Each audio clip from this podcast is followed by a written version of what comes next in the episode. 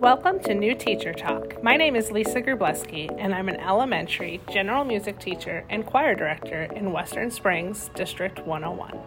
Today, I'd like to share with you how to organize your school music programs for those new music teachers.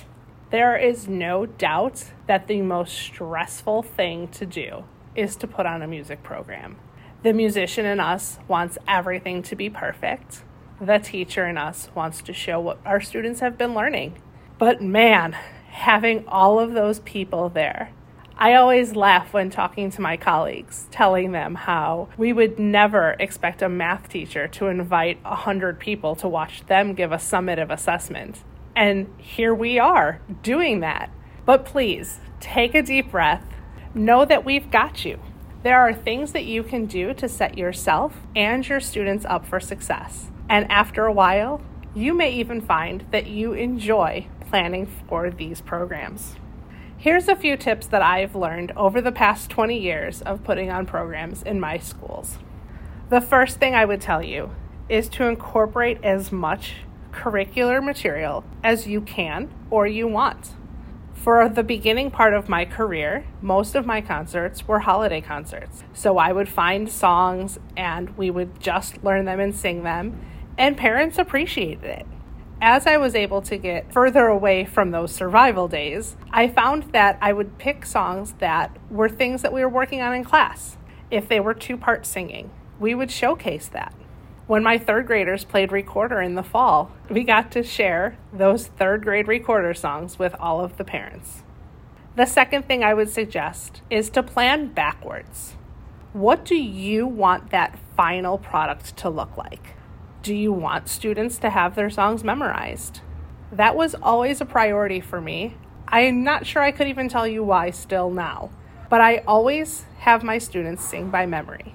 Their faces are up, they're looking at their parents, they're not looking down at paper. And so when I plan, I plan that that is my final product and I work backwards.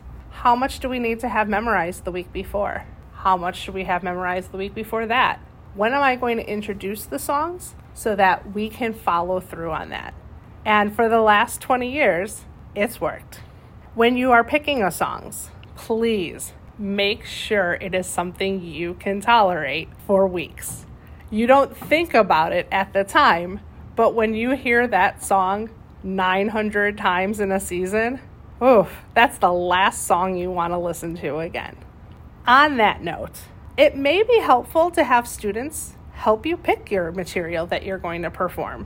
I know that seems like a lot of work, but it is a lot less tooth pulling to get kids to sing a song that they have chosen than a song that you have chosen. Another thing you can do to have students involved in the program planning is ask them what their favorite thing to do in music class is. Once you know their favorite thing in music class, you can think about how you can show that to the parents. For example, in my fifth grade class, we do a unit on drumming, and that always seems to be one of the favorite things to show. So last year, when we couldn't have in person concerts still, the students picked a song, we learned drumming rhythms to it, and then we recorded it for their parents and sent it home.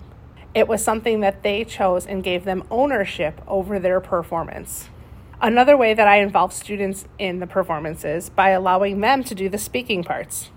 With the exception of this podcast, I normally don't like to speak in front of people. I will greet parents, I will thank them for attending, but when it comes to talking in between songs, I don't like doing it. So I let the kids do it. I will write out a script telling them what they should be saying, and a lot of times I'll include things for the parents on what we're doing. Listen for this in this song. Listen to how the third graders are working on their two part singing. Remember, most parents have a minimal music background. They will say to me constantly, Don't you just sing? No, no, we don't. But unless you explain that to them, they'll never know. Your programs are a great time to show all of the things that you do in your classroom.